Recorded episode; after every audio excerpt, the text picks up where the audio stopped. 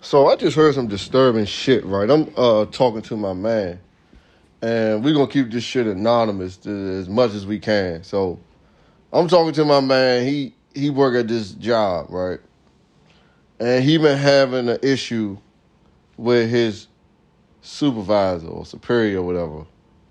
So basically, he ends up talking to because he was advised to talk to somebody in the union of the company. The person that's head of the union of this company tells him that the way the company is structured, the company that he works for, the way this shit is structured is that the supervisors are like the parents the employees are like the children, and the building is like the house. So you got to pretty much do what the parents say. Dog, you talking about somebody dumbfounded? I couldn't believe he said it was a black man. The dude is a black man that said that. You know what I'm saying?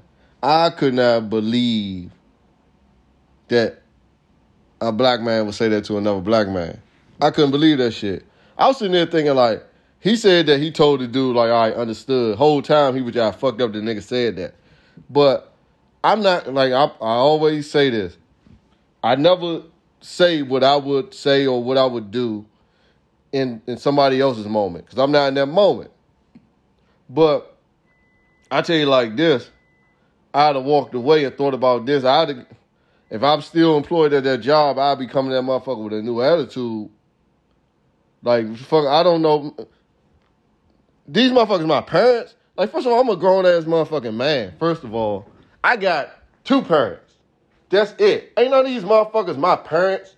Up in the zone. Nowhere if I work anywhere, ain't nobody my motherfucking parents. We all adults. You know what I'm saying? It's like the fuck. I don't even. I couldn't believe that this nigga. That's some house nigga shit. I can't believe this nigga said that to another black man. It's like dog with the with these days with the shit that's going on in the world shit that's going on in the news. Like, nigga, do you watch the fucking news? With social media and and this like mini race war that we got going on and motherfuckers struggling to survive in this modern day fucking slavery, slave mentality shit that's going on. You gonna say some old monkey house nigga shit like that? I know I would never respect him. I don't know how often he see this dude or he gonna see him, but I would never respect him out of that. That was that shit kind of disturbed me. You know what I'm saying? I'm like, God damn, is this how motherfuckers, this how some motherfuckers thinking out here? I tell you, like, the motherfucker that suck my dick. Straight like that, suck my dick. Ain't none of these motherfuckers, ain't nobody my parent but my parent. Suck my dick. You, we need to be treating each other with respect, plain and simple. All that other shit, suck my motherfucking dick, plain and simple. I just thought that was some crazy ass shit for a nigga to say to another nigga. That's some house nigga shit if I ain't never heard it, I swear. But you know, kind of on that note, um, that's why, man. That's why we gotta work on shit like that. That's why you gotta try and work on doing your own thing. You know what I'm saying? Because you working for people, and because when when my man was telling me that story, he felt like it kind of put things in perspective on why shit goes down at his job the way way it does. Cause he said he just have issues with the, his management and his supervisor, and they ain't real. You know what I'm saying? He feel like they not the most respectful motherfuckers. And uh, he when when the dude told him that, he felt like that's what is being taught to these motherfucking management and supervisor motherfuckers. You know what I'm saying? Because this dude like head of the motherfucking union rep. So he just walked away like, man, this is what these motherfuckers teaching. That's why they walking around acting the way they act and have the lack of respect for employees and shit that they do. But that's just a man. That's just a sign that motherfuckers need to figure out a way to do their own thing, man. If you got any ideas, you need to shoot. Cause you never know what'll work. Anything will work. I believe anything you do will work if you stay consistent. If you stay consistent at it and work on your craft and try to perfect your craft and improve your craft. You know what I'm saying? I think anything you do will work. Personally, that's how I feel. You, but you just, you know, you got to be willing to do it. But you don't want to be working at no establishment where motherfuckers looking at you like a child. You 30 years old. You know what I'm saying? That's why. That's why I'm kind of glad I got some of the friends that I got. You know what I'm saying? Because I got inspiring ass friends. I got friends that's into shit like trying to start businesses and control their own destiny, and that shit kind of trickles down on the people around them. You see people doing shit like that, that inspires you that it can be done. You know what I'm saying? Like I look at my man T, right? My man Travis got all type of businesses and shit going on, and I give him props all the time because I'm glad, I'm proud of what he's doing. It's inspiring to us, his friends around him, and shit like that. And not only that, he helps.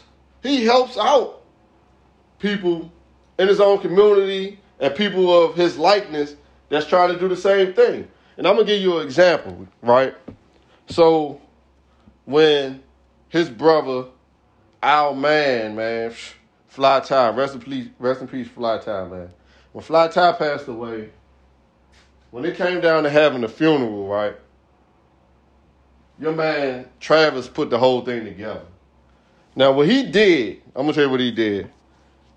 First of all, I saw him. He he had the funeral at a black funeral home, right? A black owned funeral home. Bam, right there. One thing. He needed uh, RIP shirts made up. Some some shirts made up for Fly Ty. You know what I'm saying?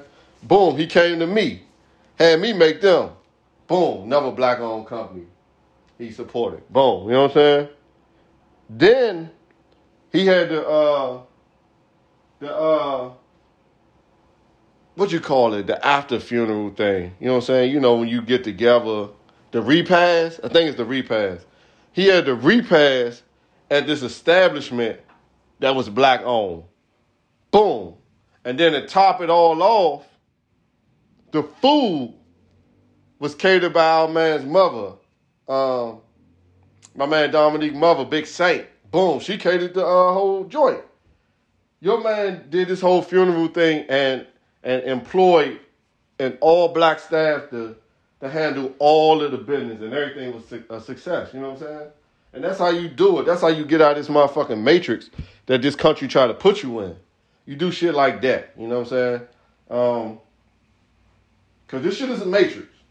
It's a motherfucking matrix. It's shit going on behind scenes that you don't know about. People thinking this shit conspiracies, but the shit is real. That's why this shit rigged, and that's why we in predicaments that we in. Cause this shit is rigged. You know what I'm saying? Motherfuckers, the powers that be, they gonna always be ahead as long as we fall in line. You know what I'm saying? They gonna feed you scraps, and you think motherfuckers think they doing good. They doing good relative to what motherfuckers to, to how motherfuckers was doing back in the day. But we should be way ahead of where we at now. Wherever you think you at, you should be way ahead, further ahead than that. But you know, this year we getting scraps. We getting scraps. If honestly, if you ain't running your own business or you ain't controlling your own destiny, you getting scraps. That's the way you look should look at it. You might be satisfied with your scraps, but they scraps nonetheless. Gotta do better. But on another note, let's switch notes. Because, like I say, man, that's what my podcast is. I can do what the fuck I want. It's my podcast. So I can talk about what the fuck I want. I can switch notes. We can go from some righteous, motherfucking civil rights, racism, coon shit that that nigga was on in the first segment. So now we about to talk about some sex shit. Um, I was I was listening to the Drink Champs uh, podcast, right? My man Nori fuck with Noreaga. His uh, podcast very entertaining, and he had Cam'ron on that joint. Now Cam did this joint episode a while ago, but I've been playing catch up.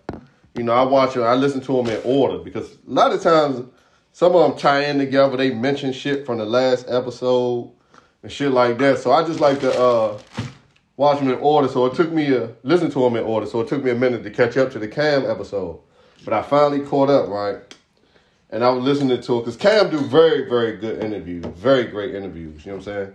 He's real candid, open about everything he talk about. His interviews are great. Some of the best people, people that do the best interviews, is actually Nori. That's why I was glad he got a podcast because he do real good interviews. Him, actually, him and Fat Joe were the first two motherfuckers that I really, really started noticing that did real good interviews because they, they tell a lot of shit that happened behind the scenes and in the industry and kind of let you in on a lot of their shit that they've been through. That, you know, most people that do interviews and shit, they don't want to be tell, telling too much of their business. So, you know, a lot of them, a lot of them be kind of dry. But Fat Joe and Nori were the first ones, to my knowledge, to me, based on me, because I would watch a lot of the Breakfast Club interviews and shit like that. They was the first ones that I really noticed and realized was real open and just real, you know, it was real good. So Noy, Fat Joe, and Cam. Cam'ron is a, uh, it's funny, all New York niggas, they do the best interviews. But in Cam, you know, um, he do very, very good interviews. But he was on a joint, he was on a drink champ joint, right? And he was telling some story about some girl, I guess, that he met in his building. And he said he was on his little terrace and there's a building. He said he lived on the, on a beach somewhere, probably in Miami. I don't know where the fuck he live at. And he was saying that it's a girl that's on the terrace next to him, I think, was like saying, like, I don't know if she was screaming over to him or whatever, but I don't know if she white or Spanish. I don't know none of that. But she was saying, you know, kind of confessing her love for him in, you know, so many words. And talking about she want to have his black baby, you know. So Cam was recording it. I guess he posted it on his social media and all that. Yeah, he said he posted it and he recorded because he thought it was funny. So I guess, you know, after a while, he went he hollered at the broad and got to know her and they started hanging out and shit. And I guess at some point they started fucking. So at some point, maybe he kind of was distancing himself from her, or maybe he she probably tried to get in touch with him one day and she couldn't get in touch, and she probably ain't like the way things was going. Maybe she couldn't get in touch with him after a couple days or what. I don't know. He ain't really go too much in depth, but she showed up to his door, banging on his door, yelling outside his door, he he recorded that. And he like, look at this, this chick, she she acting crazy, man. Da, da, da. So he yelling back at her through the door. He telling her he gonna get call security and this and that other, right? So he kind of attributed some of this behavior about women towards him to a few different things, right? And one of the things that he said, he was like, man, the third thing he said, because he said, when he finished this thing, he said, and that's number three. He said, man, he's like, man, there's a niggas in this room, but I'm just gonna say this shit. You know, you know, I don't want to put too much of my business out there with niggas in the room. But he said, man, when I fuck bras, I don't make love. I fuck, I fuck them. I beat bitches up. I'm rough. I'm real aggressive. You know what I'm saying? And when he said that, I totally related to that. You know what I'm saying? Because I tell, it's like I just was telling my man Shane, we was having a conversation. Uh, real recent. It's funny. We had a conversation real recent before I listened to that episode. And I was like, man, I was like, man, I don't really be like all that making love and all that shit. I don't that, that ain't really my thing. You know what I'm saying? I mean, I do it, I guess if it makes sense. But I'm more of a rough nigga. I like to grab bras by the fucking neck. You know what I'm saying? And control I like to control the room. You know what I'm saying? Now the thing is I don't like to be I like to be in control, but I like aggressive women too. I'm aggressive in the bedroom. I'm aggressive. You know what I'm saying? It's like Cause I feel like I'm the man. I'm the motherfucking man in the room. If it's me and you in the room, I'm the motherfucking man. I'm supposed to be the dominant one. You know what I'm saying? But I, but I need a woman to be at least sexy though. You know what I'm saying? But I like uh, I like you gotta be seductive. So if I'm aggressive, a woman gotta have a little seductiveness in them to make me want to be aggressive. Cause some women just be like super duper dry and just you know what I'm saying? Like too, it's like a such thing as too submissive. Like you gotta do everything. They ain't even giving you signs that they want you to bust a move, but they do want you bust a move. That shit not a turn off. I like seductive women. It's a fine line. But when it's time to get down, I'm the man. I'm the dominant one. I'm gonna be the one in there grabbing you by the neck, telling you what the fuck to do and what I want you to do. And when I do certain shit, you know what I'm saying? If I'm sticking a thumb in your butt or some shit like that, and you get to moving and squirming, I'm gonna grab you by your neck tight and tell you stop fucking moving and shit, man. Don't fucking move. You know what I'm saying? No, shut the fuck. Or if you complain about something, like shut the fuck up. You know, that's me. That's just you know that's what I turn to. But I like women that can also be aggressive back though, because it make it a little interesting. You know what I'm saying? But um, I totally related to that shit. I totally related to Cam on that. I thought that shit was funny. I recorded that clip and posted that shit on my motherfucker 24 hour story. I'm I'm with you on that one, Cam. I'm with you 100. But yeah, but with that being said, I don't really do a whole bunch of no's. You know, so I do what the fuck I want to do. We in the bed, I do what the fuck I want to do. I do whatever come to my mind. You know what I'm saying? I might put my dick anywhere, wherever I feel like I want to put it. If I want to put that motherfucker in your ear, I'm going to try to do the shit. I don't give a fuck. You know what I'm saying? I do whatever comes to my mind, especially if I'm off from drink. But that's a whole nother level right there. But, um, yeah, I don't really. So for real, you gotta be a motherfucker that's kind of sort of with that shit. You know what I'm saying? Because like Cam said, Cam said his exact words is, "I beat bitches up in the bedroom. I'm just ultra aggressive." He said, "You know, not on no crazy shit. A, uh, uh, a bitch gotta want it. You know what I'm saying?" You kind of got to be into that sort of, you know what I'm saying, like a little roughhousing. We don't mean beat you up literally. It's just like, you know, like grab you by your neck, tossing you around, just, you know, like that shit you see on TV in the movies where they be fucking and knocking shit off to take that fake ass shit but more realistic. You know what I'm saying?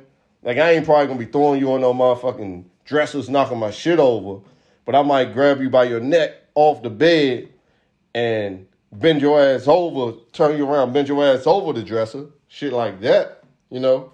But um, yeah, like I could be kind of turned off, like, cause sometimes you have conversations, especially you know, women like to have conversations about sex and shit. That's one thing I learned. Women do like to talk about sex.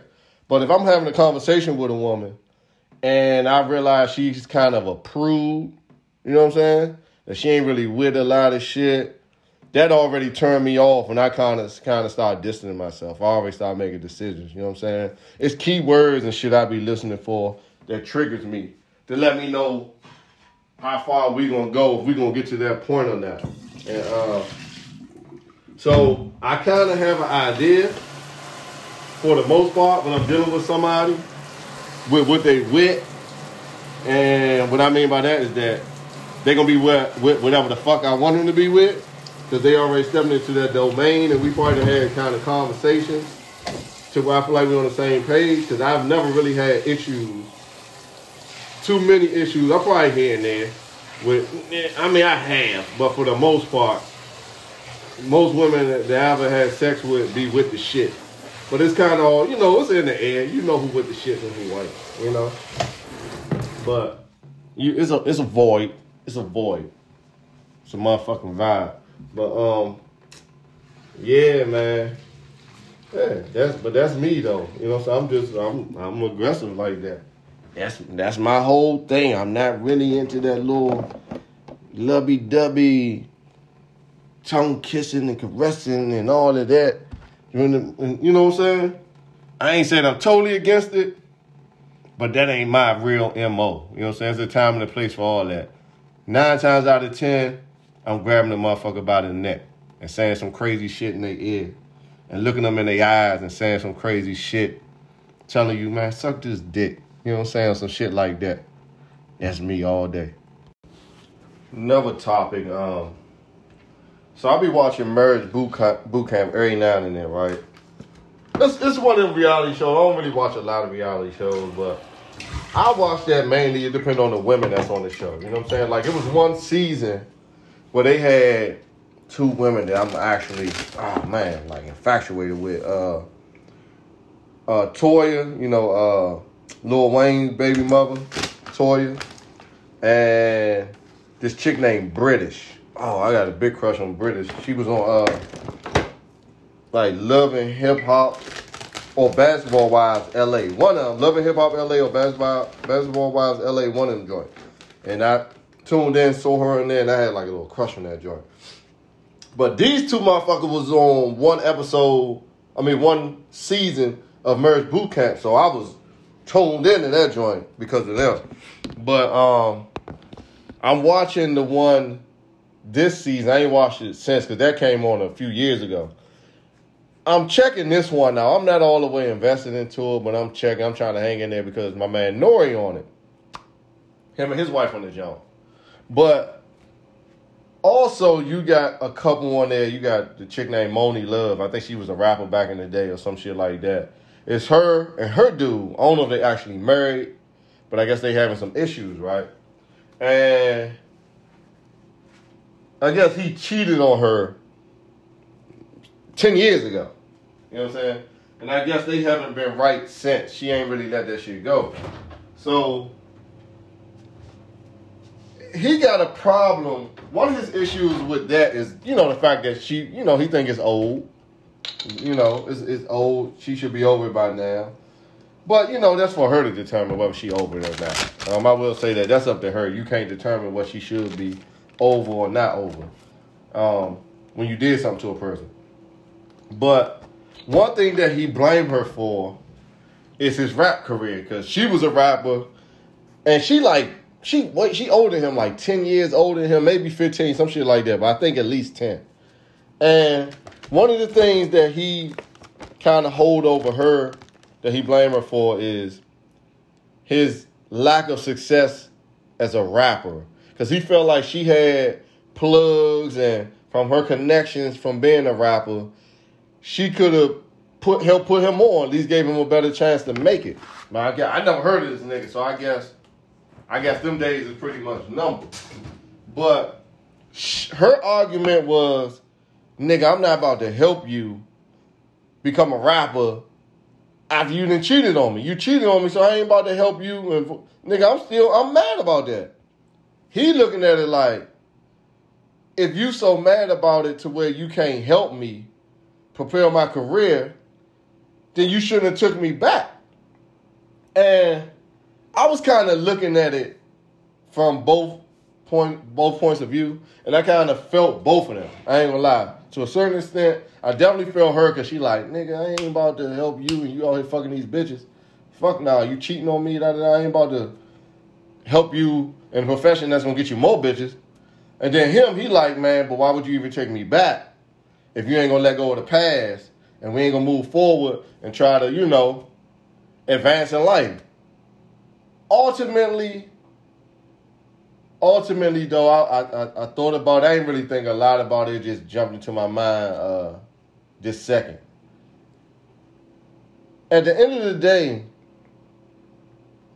he a grown ass man. You know what I'm saying? And if he feel like she isn't helping him, you know, properly or helping helping advance his career, that's not necessarily her job because, man, when you come into this world, you you born alone. You know what I'm saying? You come into this world alone. I mean, you got parents and shit, but at the end of the day, anything can happen and you can be on your own. So he has a choice. This ain't really about her staying with him, but not advancing his career. If he feel that way about her or feel that strongly about her, he got the option to leave her motherfucking ass. He ain't got to stay with her. You know what I'm saying? If he feel like she ain't helping him or is she like a hindrance or a distraction from what he's trying to do or be in life, nigga, you got the choice to go. I understood you cheated on her, but nigga, you don't owe her your motherfucking life because you fucking bras. Nah, nigga, nah, you don't owe her your motherfucking life. That's a decision. Now, if you like her enough or you in love with her enough to where you'll hang in there and sacrifice your goals and ambitions, then that's on you. That's the decision you making. And it sounds like that's the decision you made. But nigga, you don't owe her that. You know what I'm saying? Yo, you apologize and do whatever you can do to make up for whatever you did. But if she never forgive you, nigga, you gotta keep it moving. So I just look at it at the end of the day, he had an option to hang in there. He could have rolled out and pursued his rap career if he felt like she was kind of in the way or she ain't help as much as he felt like she should have. but he, you know, him blaming blaming that on her. Like she said, you can't. She was telling him like, you can't blame me for what you did, and I'm not gonna help you become a rapper after you cheated on me. But nigga, you gotta sit down and weigh your options and uh and then you gotta make a decision. Cause I know if it was me, I ain't giving nobody that much. No, I don't I don't believe or have that much faith in anybody to hang around them if I feel like they not helping me advance or or or a distraction or anything. I'm nah, nobody don't get that power over me. I make mistakes just like she probably made mistakes. You, mm, she ain't perfect. I'm sure she made her own mistakes. But if y'all gonna choose to be together, y'all got to put the past to the side at some point and, and keep trucking.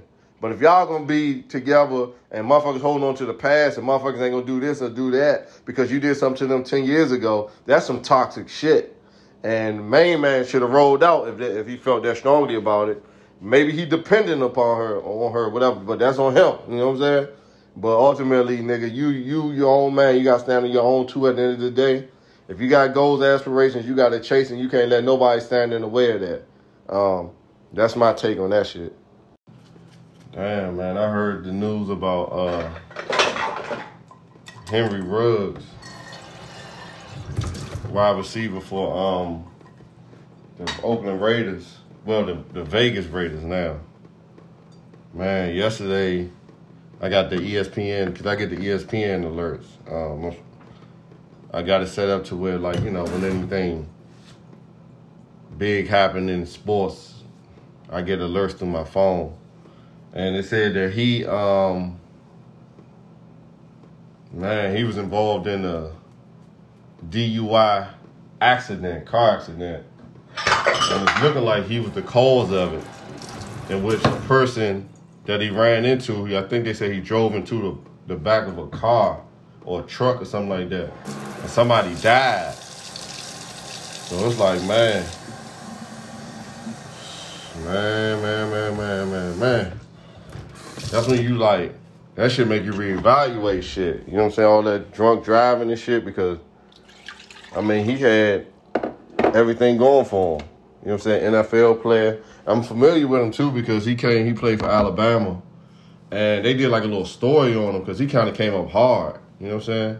Kind of came up rough, like a one of those, you know, success stories, like he made it, you know, type of situation. And now he in a fucking pickle.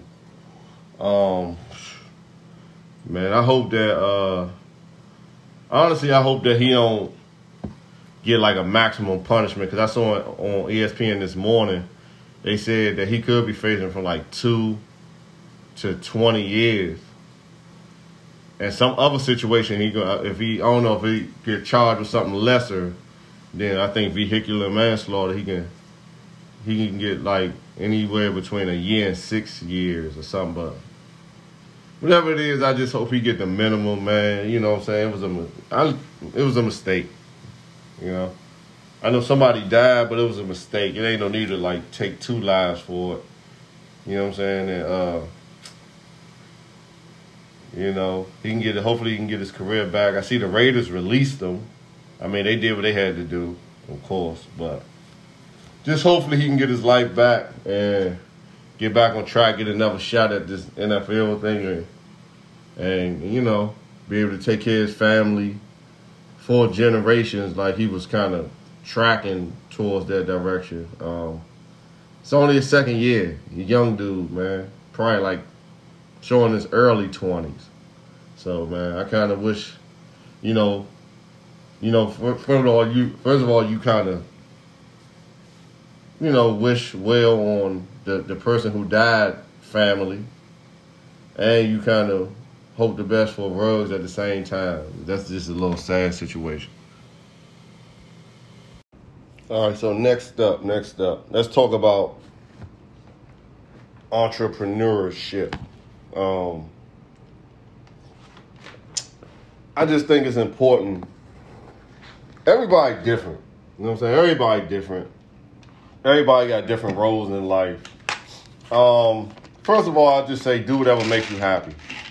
That's number one. Whatever makes you happy, that's what you do. Cause that that's what life is ultimately about. Being happy because you only here one time. Can't take none of this shit with you. So you might as well live this little life to the fullest. So whatever makes you happy, do that. And money, making money, having a lot of money might not necessarily be the thing that makes everybody happy. So don't follow trends. Follow your heart, follow your feelings and emotions, and go that route. But um, for people that do want to, you know, try to be financially stable or become an entrepreneur, um, I think a lot got to do with you just got to be brave. You know what I'm saying? You got to be brave. Um, but I think this is what I recommend.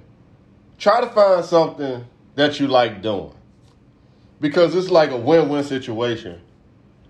Is if you find something that you like doing, try to monetize that. Because if it don't necessarily work out, at least you learned the skill and it's still a hobby. It ain't nothing that you really wasted your time doing. So, for example, like with me, I I'm into clothing. Like I'm I don't buy a whole lot of clothes. You know what I'm saying? I, I really don't. I buy clothes when I need to. You know, I'm a little older, so I ain't really out here spending a whole bunch of money on clothes and shit. But I kind of pay attention to fashion a little bit. You know what I'm saying? A little bit. Um, I learned a lot from women I used to deal with back in the day about how I should dress and the way my clothes should fit. That's one thing I learned. The most important thing about making your clothes look good is is having the right fit. Try on your shirt. If you buying shirts and shit, try don't just think every you might wear, let's say a large. Every company don't make their largest the same. So with one company, a large might fit you perfectly. But if you buy another brand, a large might be a little bigger than somebody else's brand. So it isn't just important to try on clothes. Uh, that's like that. That's something I can't stress enough. Try on your shirts and see which, which one fits you best. Try on a medium, try on an extra large, try whatever. Try the shit on and see what looks the best. Um, that is a big important part of clothing. You know what I'm saying? Um, and your jeans, you gotta find your jeans fit. You know what I'm saying? Can't be wearing them big baggy jeans and shit like that. They got different sizes. You can get like skinny jeans or slim, slim fit and regular fit, da da da. Um, like me, I wear slim taper. I wear slim taper.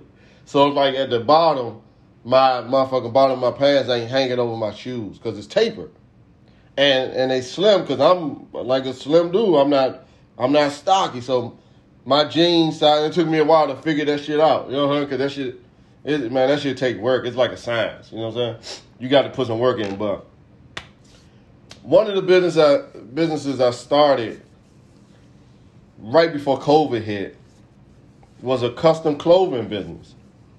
It's called, you know, I ended up naming it Two Creative Clothing um, Customs, Two Creative Customs. Um, the reason I kind of got into that was because me and my man James, we was trying to start a, uh, a um, contracting company and shit.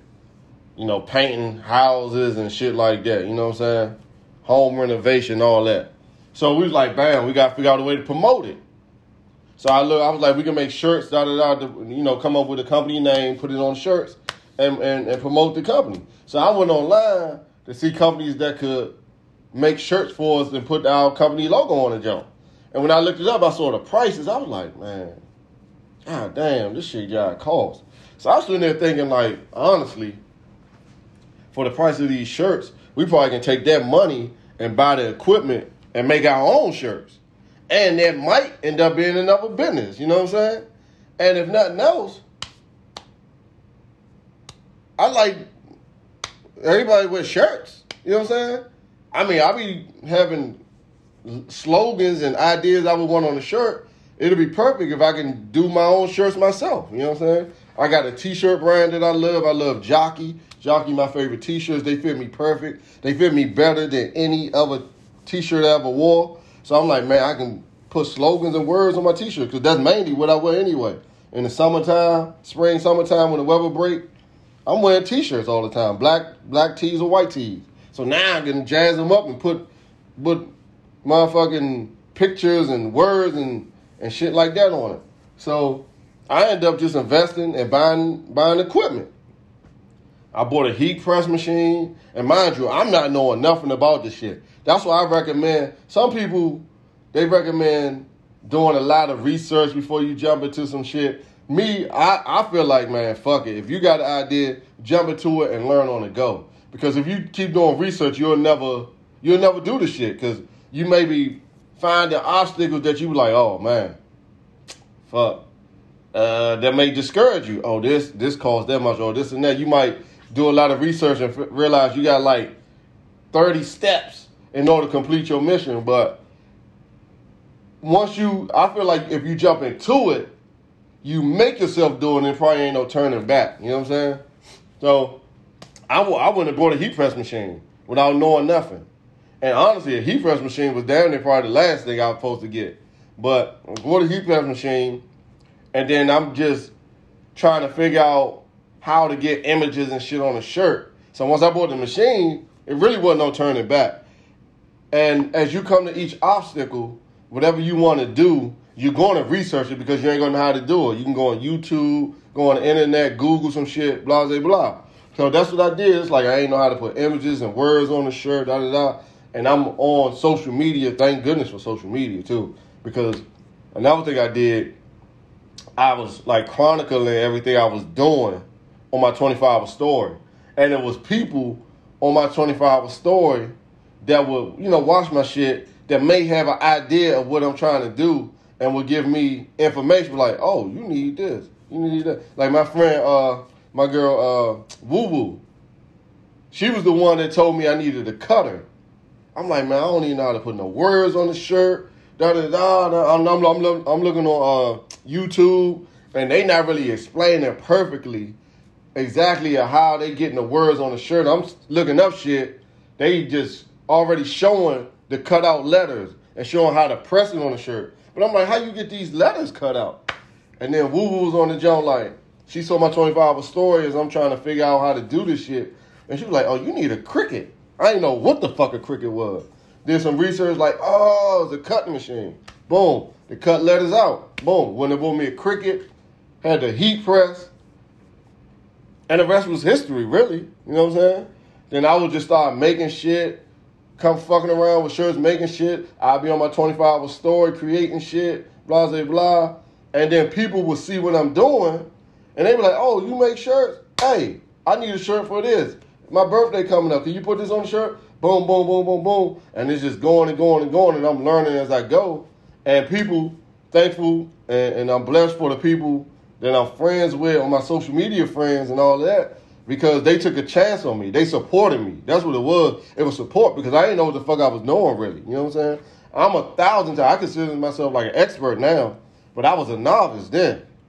But I wasn't afraid to make mistakes on the journey because you, if people feel like they on a journey with you, they gonna support you. You know what I'm saying? That's why sometimes it ain't really. You gotta humble yourself and not be afraid to laugh at yourself and shit like that because people don't mind. People like helping you, whether you know it or not. A lot of people like helping. You got some haters out there, but a lot of people like helping, especially if you're a cool person. You know what I'm saying? If you if you ain't really got no ego, you know what I'm saying? People will help you out. So I had a lot of help from social media. I did a lot of researching and this and that and the other, and I just turned like something that was like a hobby to me into something lucrative. Because once people start asking you for shit, because what you do in the beginning is just make shit for yourself first, and make shit for people that's close to you. I would look at people, especially when COVID hit. It was perfect. Everything was perfect timing for me. I ain't gonna front. COVID hit. We had to wear masks. I'm sitting there thinking like, man, how can we jazz these masks up? Because everybody want to wear masks, but I know they're gonna want some shit on it. I was like really on that wave, one of the first people to jump on that wave. You know what I'm saying? Customizing shit. So I'm like, I'll look at a person and look at their face and see how they look with a mask on. I'll be like, dog, if I made you a mask with XYZ on it, I think you'll look good in it. So I'm looking at people and sizing them up, determining whether they will look good or looking at them like, I think you'll look good with this. If I made this for you, this is that. And once they wear it and look good in it, people around them going to ask them where they get it from, and they're going to refer them back to me. And the thing is, you can start me. I, I recommend start doing shit for free. Like when you go into Costco's or the grocery store, a lot of companies give you samples because if you like it, you'll come back and buy it. Now that's the thing. I was making shit for free, but when somebody come, because some people be like, man, I don't even know how to go about charging people to do something like that. Ain't even my personality making something and charging them. But you ain't necessarily got to.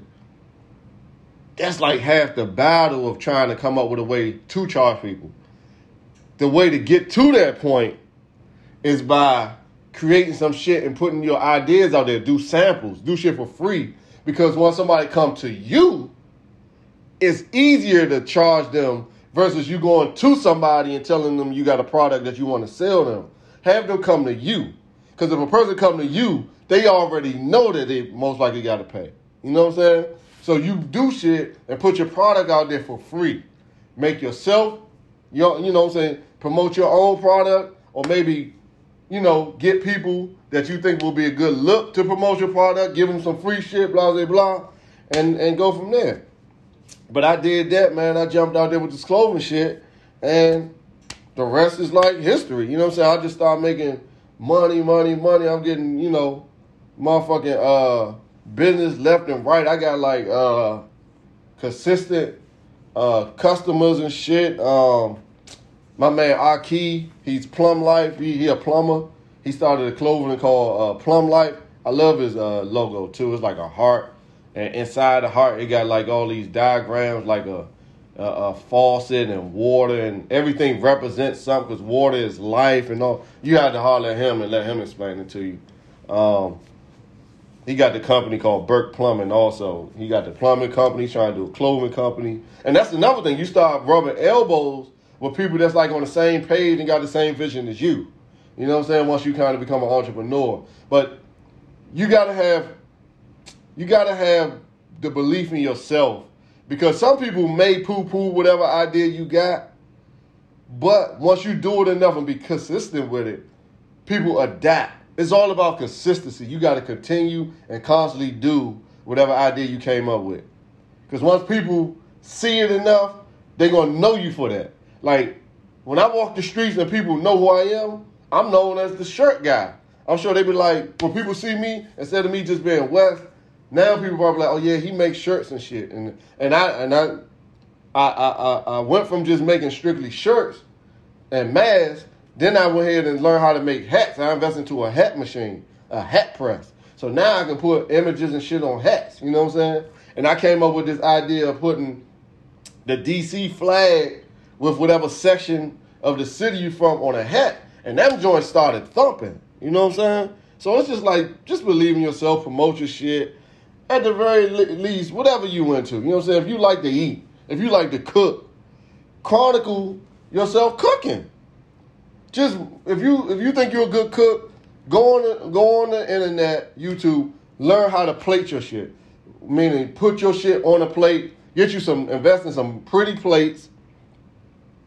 Learn how to place your shit on a plate to make it look, you know, like art. Boom. And chronicle and, and, we, and take pictures of that shit. Post it. And chronicle yourself going through the process of learning this shit. Go on your 24 hour story because people like your journey. People like to watch your journey. Record yourself cooking. Talk to the people. Just you just put yourself out there. And, that, and that's all it is. You got to believe in yourself because at the end of the day, we out here working for people. And you getting probably like 1% of the money that you making these motherfuckers. You know what I'm saying?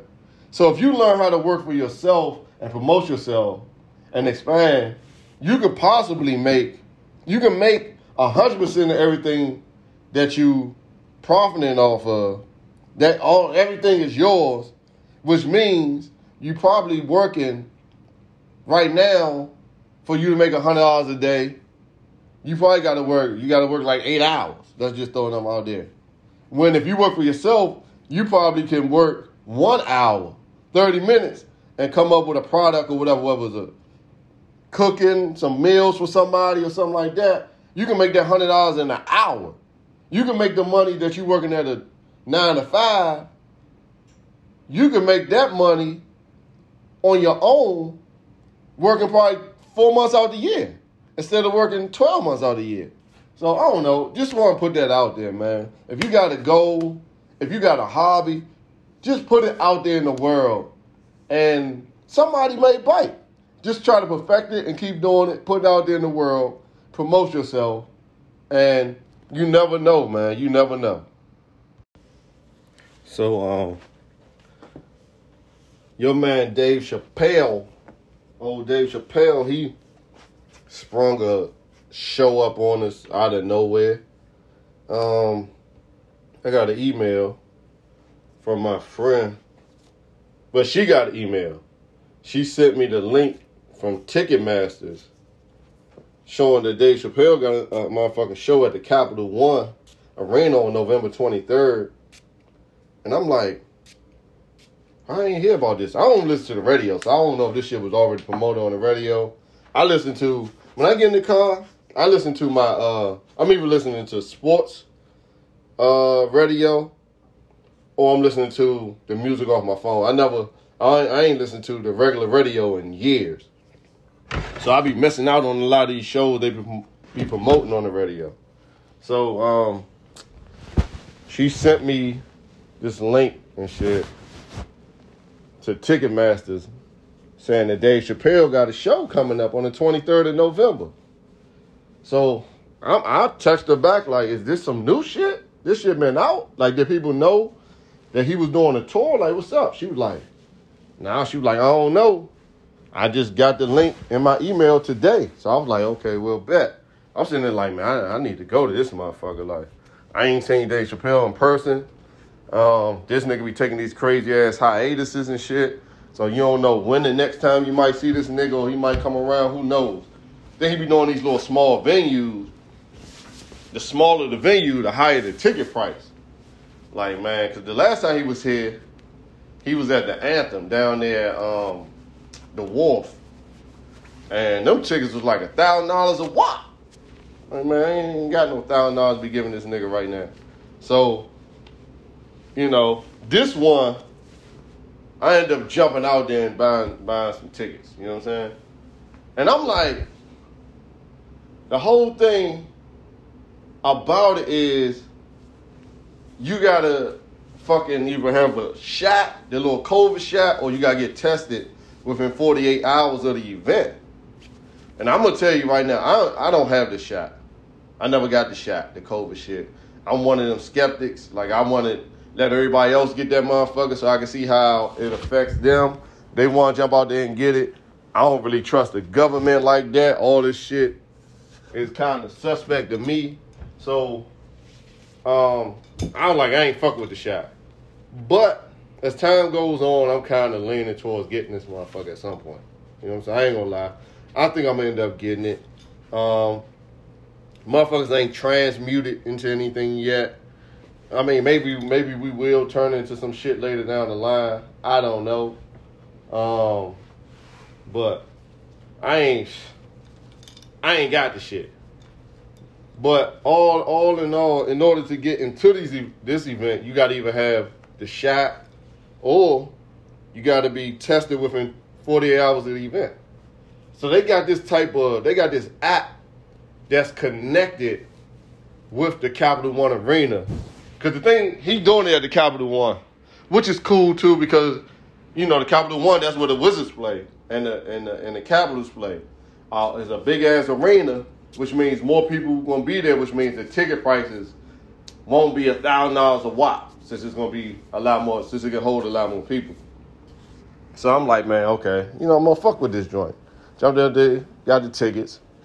And uh, now I'm trying to figure out how to work this motherfucking app because it's like you got to link the app to your phone. And then if you get the test like me, I don't got the shot, so I gotta get the test. I gotta figure out uh how to link my motherfucking test to the app, man. This shit was all a motherfucking headache, man. Um, I'm trying to figure this shit out all yesterday, navigate through this dumbass app, joint called Clear. The app is called Clear.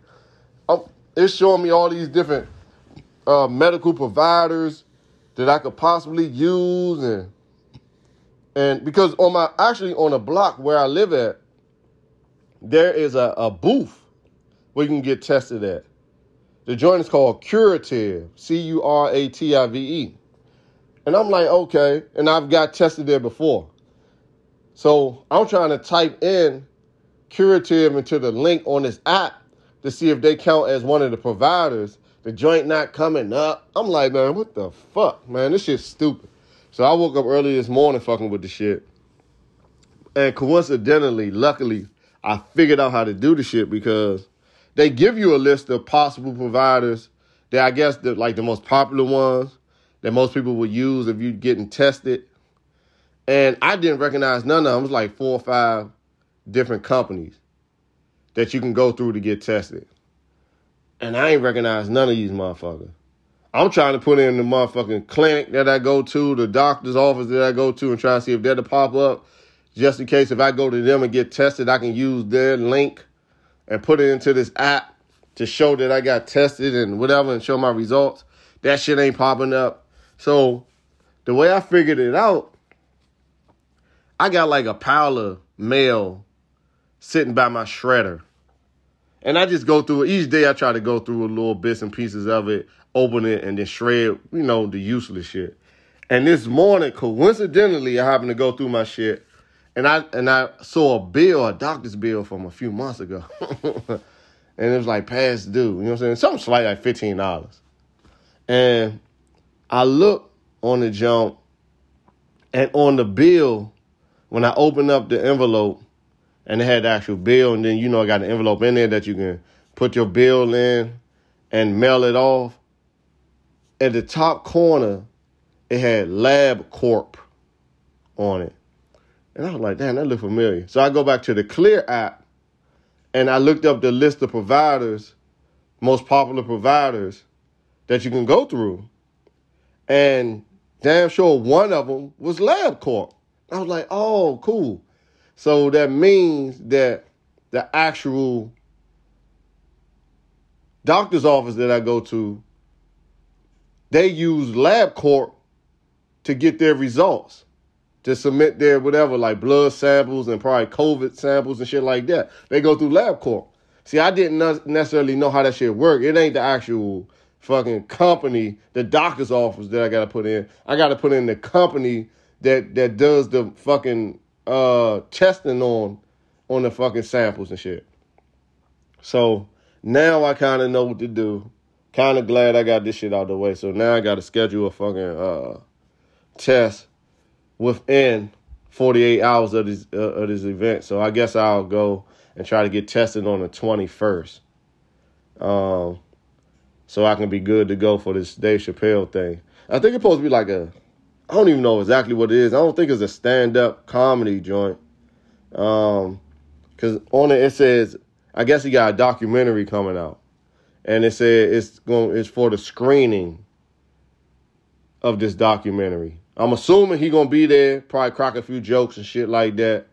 But I think it's mainly gonna be the screening of this documentary we get to watch and shit like that. So I don't know. I hope it's gonna be good. It better be good for the prices I pay for these motherfucking tickets. Um, so we'll see how that go. And when I do that, I'll let y'all know what I think about that. That's today is the fourth, so that's about two, three weeks from now. So today is uh, Sunday, November the 7th, right? So yesterday, man, I went to the No Limit uh, reunion show down Constitution Hall. Uh, I was wanting to go. I kind of wanted to go, but I wasn't super anxious to go, honestly. It's like, I don't know. I don't know. I just wasn't super anxious to go. For some reason, and I grew up a big No Limit fan, a big fan, huge fan, just like you know, everybody did. But it's like, man, for some reason, some of them niggas I wasn't really a big fan of, honestly. I was a fan of them in a moment back then because it was like a fad, but I just wasn't super anxious. I don't know why. But what changed my mind on it was that my favorite rapper of all time got released from prison uh, earlier this year. Um, Mac. Mac is he was a part of the No Limit crew. Um, he put out the two albums, Shell Shocked and World War Three. Man, he's my favorite rapper of all time. Like his lyrics, um, I felt like it was ahead of his time. And his shit kind of just moved me. His lyrics and shit moved me more than anybody that I've really listened to. I mean, down to the Tupacs, the Biggies, all of them. You know, it's all subjective. It's all in who lyrics and music moves you. And his shit just always moved me and touched me. But back in 2000, he got convicted of a murder and sentenced to, uh, I think, with life in prison. You know what I'm saying? And that shit fucked me up tough because I'm like, damn, you know, it's like his music, every verse he ever did, his albums, whatever he was featured on with No Limit, everything just kind of touched me. And then he was just raw. So when he got out and No Limit was doing his show, it, it made me wonder, like, damn, is he gonna be a part of the show? Cause I don't know. You know, a lot of niggas, they be getting out of prison and shit, and they be wanting to lay low. They be wanting to lay low and just relax and get their life together. You know what I'm saying? So I'm like, man, I don't know if he gonna get out and just hit the ground running. So as this show, you know, as they touring, he ended up developing, he ended up making an Instagram page. I followed that joke. So he the only like, you know, like public figure that I follow besides Wallo. I follow Wallo. You know, that's with Gillie, Gillie folks. And when Mac came, I follow Mac. He the only other person I follow. So, um, when No Limit was going to Detroit to do their show, I went to Mac page and he was like, "Yeah, what's up?" You know, he did like a little twenty four hour story and was like, "Yeah, what's up, Detroit? I be in your town.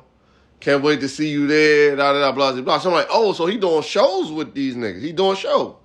But I wasn't sure if he was doing every show. I didn't know.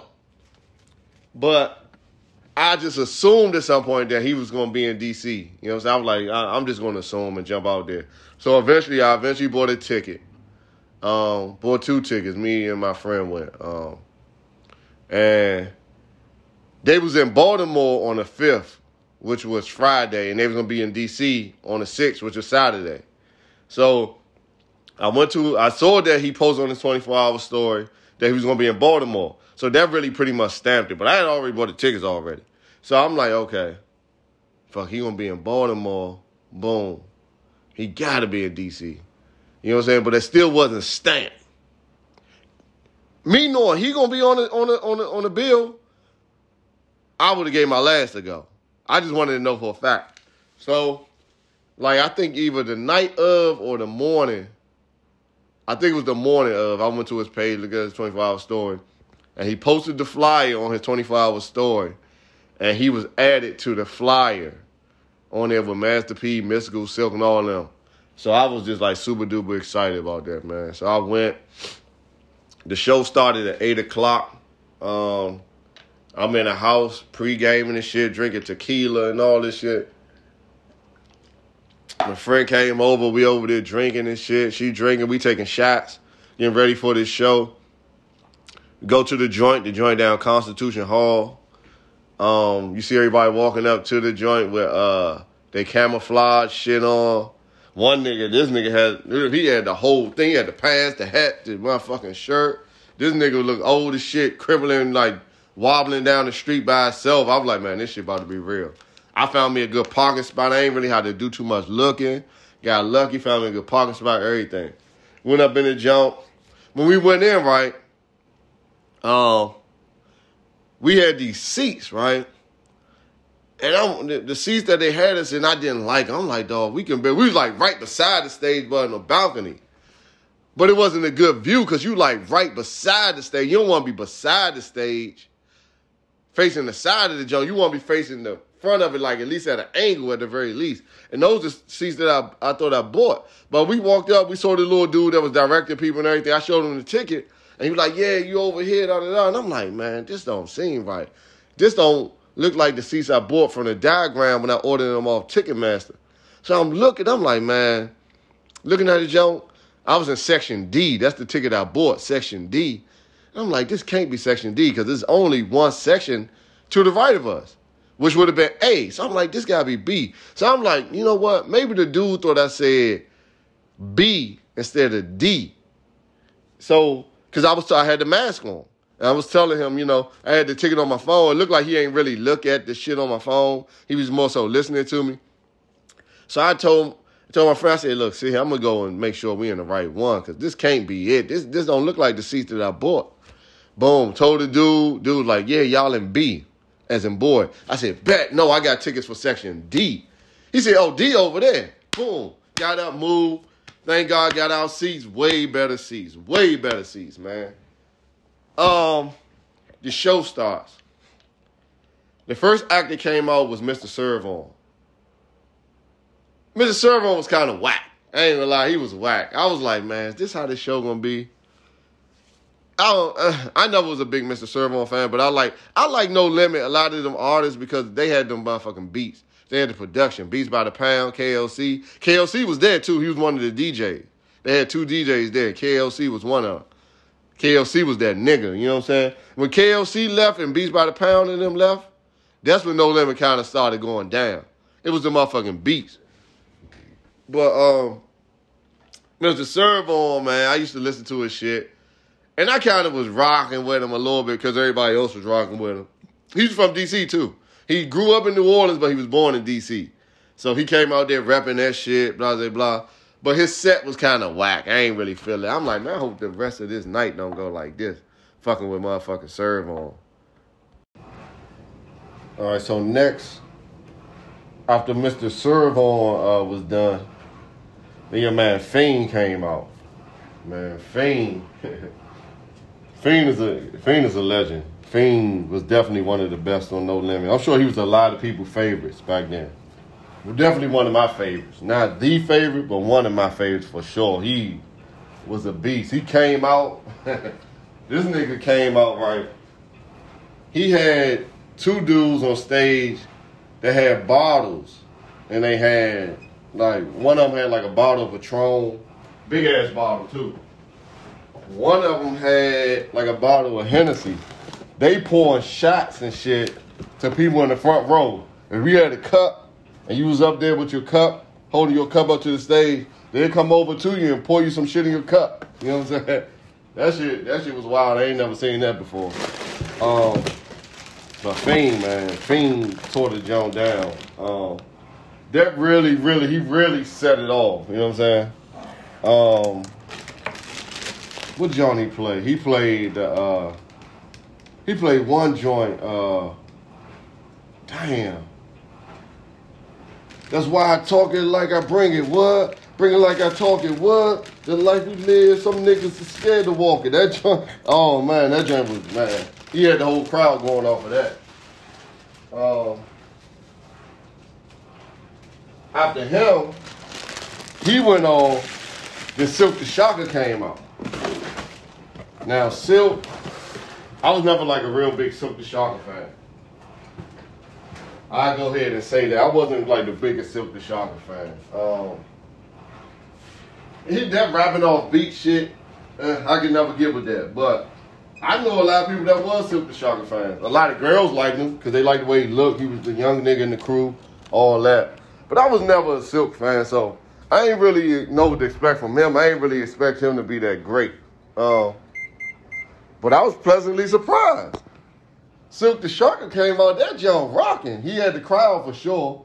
Cause like I said, he he got fans. A lot of people went went to see Silkk. You know what I'm saying? A lot of people wanted to go to see Silkk. He came out there with so much energy, man. He still he was bouncing around like he was a young nigga. You know what I'm saying? I ain't gonna lie. He he job was rocking. Um, he had one song with motherfucking uh, what's the joint here? With Mystikal. And I can't think some of these songs I can't think of off top. But he had a song with Mystikal, And Mystikal came out and performed it with him, which was a shocker because a lot of them had songs with each other. But like when Fiend was performing, he'd perform one of his verses, then he'd perform the hook, and then when it was like somebody else's turn to perform, they just switch to another song. Like somebody else that was part of No Limit that probably was that was in the building, they ain't come out to perform. So when Silkk performed, and he performed the song with Mystikal, most of us probably didn't think that Mystikal was gonna come out and perform his verse, but he did. And when Mystikal came out to perform his verse, the crowd went crazy. You know what I'm saying? The crowd went crazy. That's what now that that that takes us to Mystikal. Mystikal was he had the crowd. He was like the fan favorite. He brought the most energy. I can tell he was who everybody really came to see. For me, Mystikal wasn't he wasn't one of my favorites either. I wasn't no big Mystikal fan because that all that yelling and shit and all that, I, and I ain't really understand what he was saying. I, I couldn't really get with that. I like Mac, you know what I'm saying? I like people like Mac and Nas and them. Like people, I can hear what they saying, they on beat. I'm really paying attention to their lyrics. Um, those are the type of rappers I like.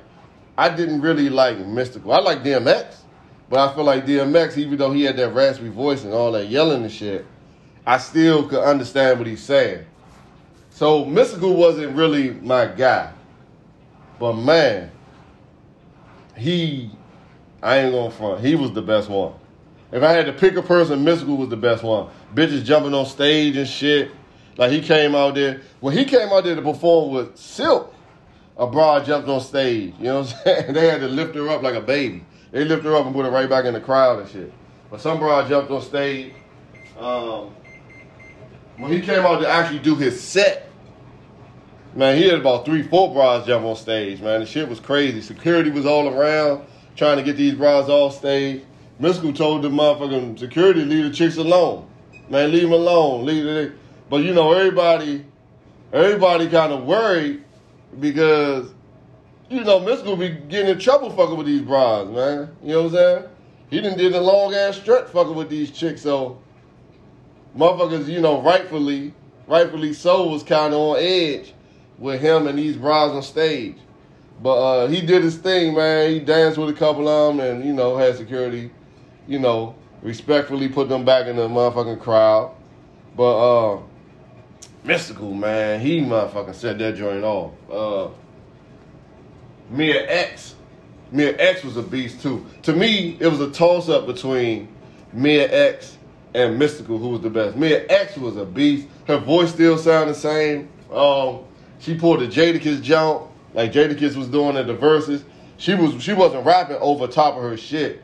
She was really, really, you know what I'm saying, literally rapping. You know what I'm saying? Um, she she was a beast. I ain't gonna front. She was real good. She had the crowd too. The crowd was got hype. Um, I liked it. I was I was a Mia X fan. Mia X was good. She was really good. Um, coming up, lyrical, she was like killing them beats. She was a beast. Uh, she showed she showed off at that uh, show. Um, who else, man? After Mia X, I'm trying to remember. I think Mia X. On, I might have the order wrong. Did Mia X? Mia X came out before Silkk. It was it was Mr. Serv-On and Fiend, then Mia X, then Silkk, then Mystikal, And after Mystikal came Master P. Motherfucking Master P, man. Master P funny as shit. One thing about P, man.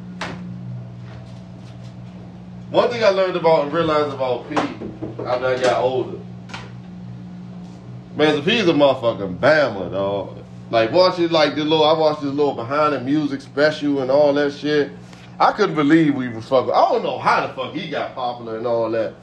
He was a cold bama back in the day, man. Uh, he came on that jump. I he, I felt like he kind of sucked the energy out of the building slightly. He came out there with the, these dancers and shit and all this smoke and like he had the women dances. It was cool, but it just felt like it just didn't go with the vibe what everybody else did. I think he'd have been better off just coming out by himself. Then he had the niggas dances. The, he had some niggas in the back dancing, and they doing all these like pop locking contorting their body in all these ways and all. Man, I could have did without all that shit. I ain't gonna front. Um, so I'm trying to I'm trying to stay ener- energetic because Mystikal was a tough act to follow. I ain't gonna lie, you ain't want to follow. You don't want to follow him. That's why people I felt like he had to come out there with all that crazy shit. But I don't think he really had to. You know what I'm saying? He should just came out there on like nigga, I'm Pete. Just came out there John on his Master P shit. Like man, I'm Pete. Like you know what I'm saying? That's how everybody else did. But um, he kind of he played like two songs because he came out on what Bout It Bout It I think. We bowed it. We bowed it. I think that's that's the song he came out on. And uh he was doing all this running and bouncing around. I couldn't believe he had all that energy. It was just so crazy. It was like his energy his energy was crazy. I'm like this old ass nigga doing all this running around, running to one place. This nigga was like on a motherfucking treadmill. But he uh well he kinda got the crowd back that I think everybody was really feeling and was on board was when he hit Mr. Ice Cream Man. Mr. Ice Cream Man. he hit that joint. Everybody, he got had everybody rocking to that joint. That's when he got the crowd back. Um, he did his thing. Then he brought out. Uh, that's when he brought out Mac.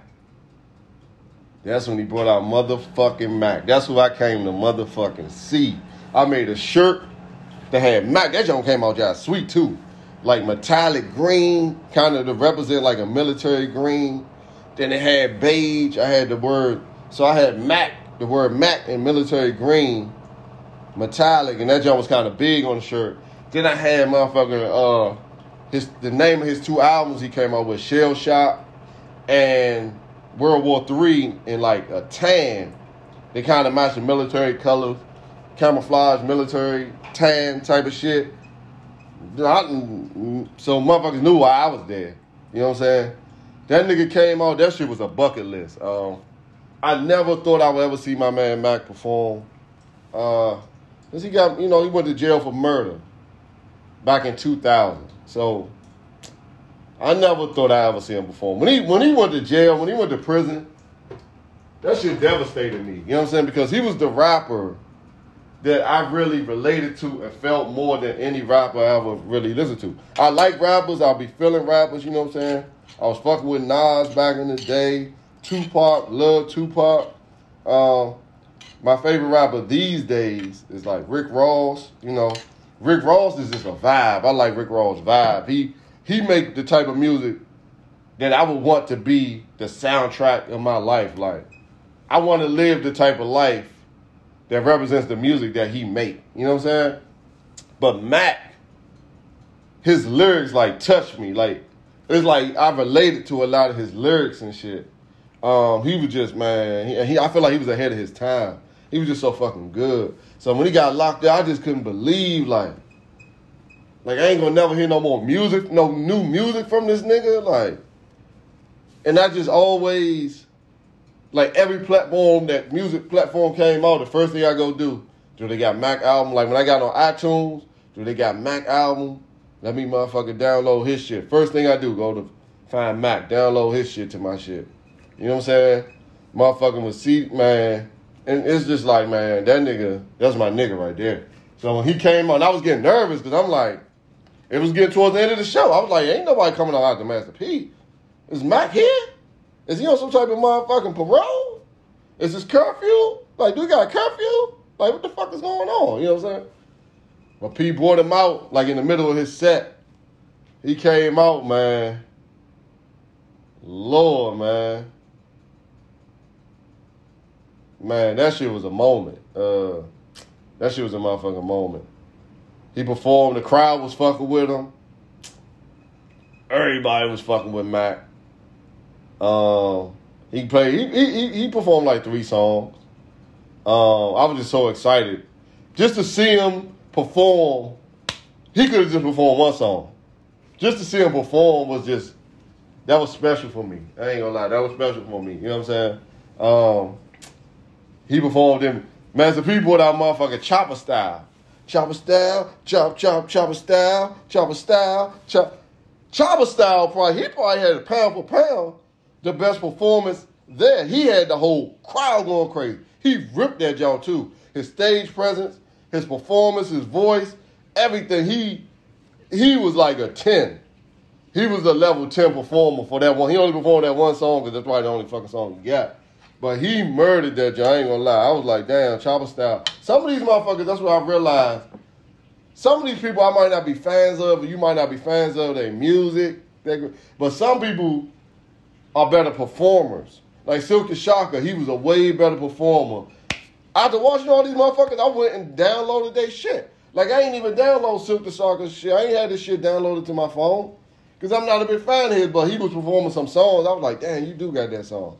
And then his energy made me wanted to listen to him. So I downloaded all that shit. But um Master Preco, he closed it out with the make him say, uh na na na na, you know, cause like damn near the whole no limit is on that song. All of them came out and, and, and was on the stage for that last song. It was a man. All in all, it was a good ass song. It was a good show. One of the best shows I've ever been to, top two between that and the U2 show. The U2 show, that shit was like a bucket list for me too. That motherfucker U2 joint. Oh man, that shit was that shit was amazing. Um, this and that joint was like a toss up. The U2 show might have been a little better for me because I was like on my feet for the whole show. That joint was at the Capital One Arena. It was just so. It was like a big spectacle. It just that shit was just amazing. But that no limit joint was right neck. It was neck and neck. I ain't gonna front neck and neck. But overall, man, I would go back whenever they come back. I probably go again for sure. If Matt, as long as Mac gonna be home and he torn with these niggas, I'm gonna be there for sure. I would recommend because they came last year in November. I mean, in, in January, like right before the COVID shit really, really took over. Because honestly, No Limit is what got me really started in the fucking custom clothing game, the shirt making game. I had the equipment and shit, but I started making my first sales and getting my first orders when No Limit show came to town. Because people was hitting me up, asking me could I make shirts for them to go to that show. And that's what really got the ball rolling because I would make shirts. And it was like, I was like, like faced with tasks that I had never done before. So I, I was learning in the process and I was posting my shit on a 24 hour story on Instagram and Facebook, and people that put it out there for me for people to know that I do the shit, and then it just kind of took off from there. So really thankful to the No Limit show when they came back in January of 2020. That's how I really got the ball rolling with this custom clothing shit. So um, I heard the show was real good then, you know what I'm saying? But they ain't had Mac then because Mac was still locked up. So whenever they come to town, I'll be there. My man Mac gonna be there. I'll be there. And uh, we're gonna close this uh, podcast episode out on that right there. Um, thanks for tuning in. You know, we're gonna keep this thing going. I ain't talking about the Redskins because they ain't even play this week. They had a bye week. They play this week coming up Sunday. Um, they play the uh, Bucks. Probably gonna be an L, but you never know. Ron Rivera, his teams, he a second half of the season coach. All his teams play better in the second half of the season. So who knows? I'm not counting them out until they out. Football is just one of them funny sports. You know what I'm saying? The teams that start out good don't necessarily always end good. Basketball is one of the sports. It seems like for the most part, the good teams are good all you know for for the for the whole year. The bad teams pretty bad for the whole year. Football different. You know what I'm saying? It'd be a lot of teams that be bummy in the beginning for the first half of the season and turn it on, and vice versa. So we'll talk about that shit when Sunday hit. Man, thanks for tuning in. Um, you know, I got more shit to talk about. I got a billion topics I'm gonna get off my chest, piece by piece, slowly but surely.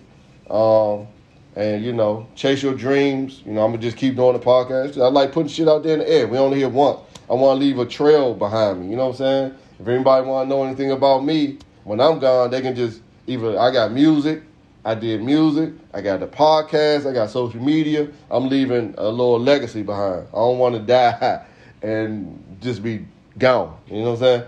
So uh, I want to I want to use utilize all my talents that I have because, you know, some of these talents are God given talents. And I feel like I'm good at this podcast shit a little bit.